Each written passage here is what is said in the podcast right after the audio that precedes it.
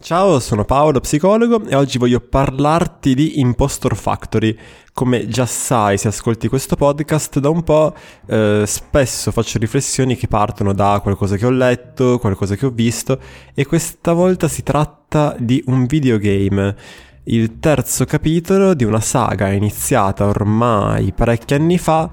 con eh, To The Moon, di cui probabilmente avrai già sentito parlare se un po' bazzichi nel mondo dei videogiochi e se non, non lo fai già, questo è un ottimo punto di partenza per sperimentare un qualche cosa magari di diverso, un modo di raccontare una storia che non può essere raccontata in nessun altro modo se non attraverso un videogioco, nel senso che se si trattasse di un film o di un libro sarebbe un'esperienza completamente differente sono tutti e tre eh, dei videogiochi molto brevi che durano veramente due o tre ore ciascuno, ovviamente suddivisibili in diverse sessioni, che non richiedono particolari abilità, perché tutto ciò che ti sarà richiesto sarà di muoverti all'interno della mappa di gioco, esplorare i ricordi dei protagonisti e goderti la storia. E si tratta di una saga diventata famosa sia per la qualità della scrittura, come andremo a vedere, che va ad esplorare temi esistenziali che sono sempre attuali, su cui è sempre bene farci un pensierino ogni tanto, e sia perché ad un certo punto tantissimi youtuber, streamer e così via hanno cominciato a giocarci e vista la carica emotiva degli eventi che venivano raccontati all'interno degli episodi, spesso e volentieri scoppiavano a piangere, cosa normalissima se ti capita di sperimentare uno di questi giochi. E oggi voglio parlarti del terzo capitolo, perché è quello uscito più di recente, che è uscito qualche settimana fa, che ho mh, mm, meglio in mente con l'idea magari di spingerti a sperimentare, se non il terzo, sono tutti slegati tra di loro, quindi puoi iniziare da quello che ti pare, quantomeno il primo, che è veramente, veramente un capolavoro. Impostor Factory parla di tanti temi differenti, alcuni più legati al mondo fantascientifico, che sono quelli che qua tralasceremo perché sono quelli che mi interessano di meno, legati al, a domande del tipo ma, ma, siamo in una simulazione, ma questo mondo reale, ma alla fine importa? Ed altri appunto più legati al modo di vivere, riflessioni esistenziali che iniziano nel momento in cui ci ritroviamo a navigare tra i ricordi della protagonista eh, con una scena in cui vediamo questa seduta eh, su un prato bellissimo, pieno di piante di lavanda. Lei è una bambina, a fianco a lei c'è suo padre. Guardano le stelle con un telescopio perché è notte. E un po' per gioco il padre le chiede se lei avesse preferito essere una stella che brilla lassù nel cielo oppure una lavanda. La ragazzina, un po' per fare contento il papà, vista la situazione, gli risponde una stella, in modo da poter brillare e illuminare il mondo per tutti quelli che stanno di sotto. E questa domanda che viene fatta all'inizio, preferiresti essere una stella oppure una lavanda, è ciò che guida la riflessione che va avanti per tutto il gioco. Questa contrapposizione tra due modi di intendere la vita, l'esistenza, molto differenti. Eh, la protagonista di fronte all'evidenza della sua finitudine, della sua mortalità, una percezione che è accentuata dal fatto che lei è affetta da una malattia eh, che non è bene specificata, ma insomma lei sa che potrebbe letteralmente andarsene da un giorno all'altro, un po' come se avesse una sorta di bomba a orologeria nel cervello. Ecco, lei di fronte a questa evidenza decide che non ha tempo da perdere e che quindi deve dedicare, finché ha la possibilità di farlo, il suo tempo a cercare di realizzare qualcosa di grande, in modo da lasciare un segno, in modo da diventare fonte di ispirazione per coloro che verranno dopo, in modo da riuscire a portare a compimento qualche cosa che sarà utile anche a chi verrà dopo. Proprio per questo lei dedica quasi tutta la sua vita, soprattutto la prima parte della sua vita, sostanzialmente a ciò che può portarla in questa direzione qua, tralasciando tutti quegli altri aspetti della vita che considera essere frivoli e privi di importanza, le feste al liceo, il godersi il sole in un parco, il permettersi di uscire con un ragazzo, tutti aspetti che lei teme la possano distrarre da, da, quello che è il suo obiettivo e le possono quindi impedire di usare al meglio questo poco tempo che ha. E il tutto procede piuttosto linearmente fino a quando un giorno, durante una sessione intensa di studio nella biblioteca dell'università, non incontra Quincy, il protagonista, la sua controparte,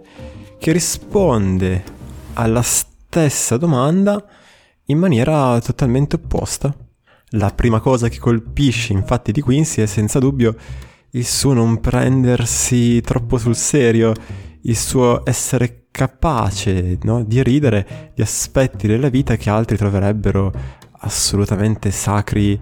e inviolabili. Un tratto che lo fa talvolta apparire come un facilone, come un irresponsabile, come un bambinone. Lui,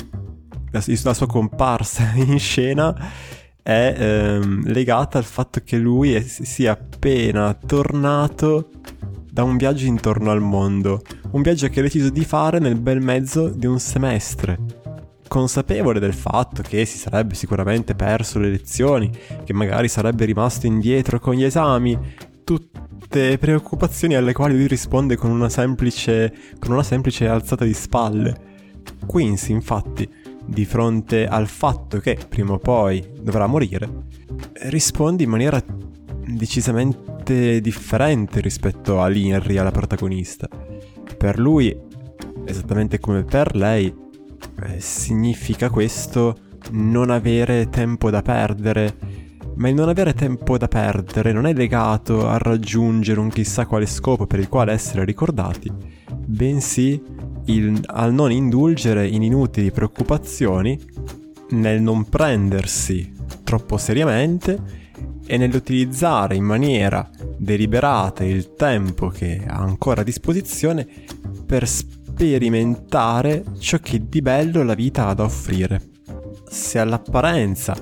eh, questo modo di stare al mondo può sembrare un atto puramente egoistico e da irresponsabili, in realtà viene fatto intendere che si tratti di qualcosa di tutt'altro che semplice e di tutt'altro che un atto di, di fuga dalle proprie responsabilità. Si tratta infatti di un atto di coraggio, del permettersi di sperimentare, di sentire la vita, anziché fuggire dall'esperienza, eh, delle esperienze che questa ci propone giorno dopo giorno, con la scusa di stare invece impiegando il proprio tempo in qualcosa di più alto. Quincy rappresenta infatti per, li, per l'Inri, madonna che nome, il modo di fare un'esperienza equilibrante, di bilanciare eh, questa sua modalità di prendersi molto sul serio, di vedersi un pochino come un'eroina tragica dalle cui azioni dipendono le vite di molte persone, ok? Dette in maniera estremizzata, una persona dal cui agire dipende il destino dell'umanità intera, che magari può fare sorridere, può sembrare una cosa un po' esagerata da megalomani, però però quante volte tendiamo a prenderci troppo sul serio, ad attribuire a quelle che sono le nostre azioni il potere di avere eh, delle conseguenze anche a lunghissimo termine che invece non hanno. Ciò che il gioco sembra volerci suggerire, infatti, è che se questa visione romantica della vita eh, va molto bene nel, mo- nel momento in cui la persona che ha esperienza che la sperimenta è la protagonista di un'opera di finzione, che si tratti di un videogioco, di un libro, di, di un film, di quello che ti pare. Ma nel momento in cui sei tu a prenderti così tanto sul serio? Ecco questa potrebbe essere la strada per il baratro, la strada per buttare nel cesso quest'unica opportunità che ti è data per trarre dall'esistenza un pochino di felicità. Se da un lato, infatti, eh, voler dare una direzione alla propria vita, volersi muovere in maniera deliberata verso obiettivi, ma soprattutto verso esperienze che si ritiene, eh, se vissute, essere in grado di rendere la propria vita bella, è di per sé un'azione lodevole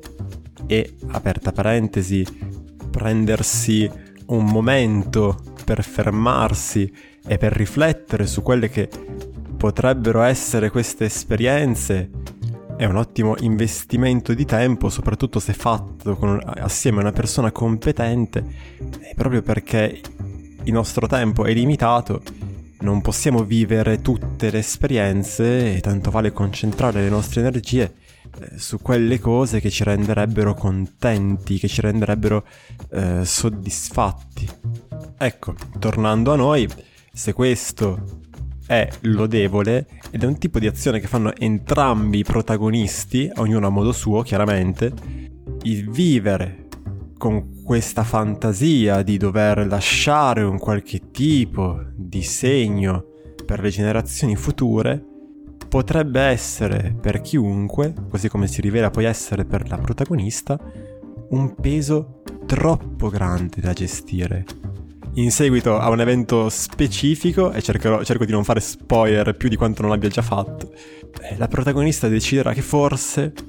la vita non è solo questo, che forse ci sono tutta una serie di aspetti che lei ha sempre ritenuto frivoli e inutili e secondari che potrebbe, potrebbe valere la pena di concedersi. E forse potrebbe valerne la pena di prendersi un momento per riposarsi, per fermarsi e per guardare quello che il mondo ha da offrire, per mettere da parte, seppur momentaneamente, questo impulso di voler lasciare un qualche cosa anche a chi verrà dopo, per godersi il presente, per stare con le persone che ci vogliono bene, a cui vogliamo bene, per meravigliarsi di tutte quelle piccole cose che la nostra quotidianità è in grado di offrirci, piccole cose che di solito diamo per scontate, poter mangiare un pasto caldo, il poter stare al caldo quando fuori fa freddo, il poter camminare in un parco in una bella giornata di sole osservando le foglie autunnali con tutti i loro colori, potersi godere il bacio di una persona che ci piace, l'essere in salute e il potersi muovere e il godimento che arriva dall'essere in salute e dal potersi muovere. Così come tutti quegli aspetti che non ho citato e che sicuramente eh, potranno venirti in mente. In modo da poter trovare un equilibrio tra queste due visioni, in modo che una non sia la fuga dall'altra, che il porsi obiettivi a cui tendere non sia un modo per distrarsi, per scappare dalle sensazioni del presente e in modo che le sensazioni del presente non siano un modo per vivere alla giornata, per vivere in maniera casuale come foglie al vento. Mi viene in mente quel detto, quel proverbio, mi sembra che appartenga al buddismo che dice eh, vivi come se le tue azioni potessero influire su tutto il mondo, come se il mondo dipendesse da te e poi ridi per averlo pensato. Anche perché, mi viene da dire, eh, chi lascia un segno non lo fa di proposito, non si pone l'obiettivo di lasciare un segno, cosa che non è sotto il suo controllo comunque. Si impegna giorno per giorno in qualche cosa che ritiene essere importante capita, magari in maniera eh, assolutamente improbabile, magari non come aveva immaginato, eh, di lasciare un segno. Anzi, potresti finire col non lasciare il segno che volevi lasciare tu. E, e va bene così. E per concludere, vorrei leggerti un dialogo tratto appunto da Impostor Factory dal gioco, in cui la protagonista si ritrova di nuovo a parlare con suo padre, a ripensare no? a quel giorno, a quella notte in cui seduti sul campo di lavande alla domanda ma preferiresti essere una stella o una lavanda aveva risposto una stella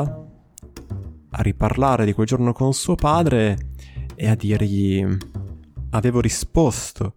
di voler essere una stella perché avevo paura di sprecare la mia unica occasione per brillare. Però è davvero sbagliato se tutto ciò che ho sempre voluto è solo essere una delle tante lavande? Bene, questo era l'episodio di oggi, spero che ti sia piaciuto, nel caso puoi condividerlo, che è il modo migliore che hai per aiutare questo podcast, condividerlo con amici, parenti, fidanzati, fidanzate, cugini, attraverso messaggi su WhatsApp, attraverso le storie su Instagram direttamente da Spotify, puoi taggarmi così io poi lo ricondivido sul mio profilo, insomma puoi fare tante cose fighe tutte gratis, che però invece fanno una grande differenza e poi per vedere gli altri episodi puoi seguire Diventa Chi Sei su Spotify, su iTunes, da dovunque lo stia ascoltando, oppure andare su paoloperez.it dove oltre a tanti altri episodi, ai contenuti del mio blog, perché esiste anche un blog, trovi tutte le informazioni per contattarmi. Nel caso tu volessi eh, discutere di un episodio che hai sentito, condividere un pensiero oppure fare una consulenza con me che può avvenire eh, in presenza a Torino, certo, ma soprattutto online, ognuno da casa sua, nella postazione più comoda per te, in maniera flessibile, eh, sia come orari che come tempistiche attraverso strumenti che sono quelli forniti dall'internet che abbiamo tutti quanti. E attenzione, attenzione, nonostante quelli che possono essere i vari pregiudizi che ci sono e continuano a esistere, l'evidenza scientifica ci dice che funziona uguale, quindi non hai scuse. ci sentiamo alla prossima puntata, buon proseguimento, ciao!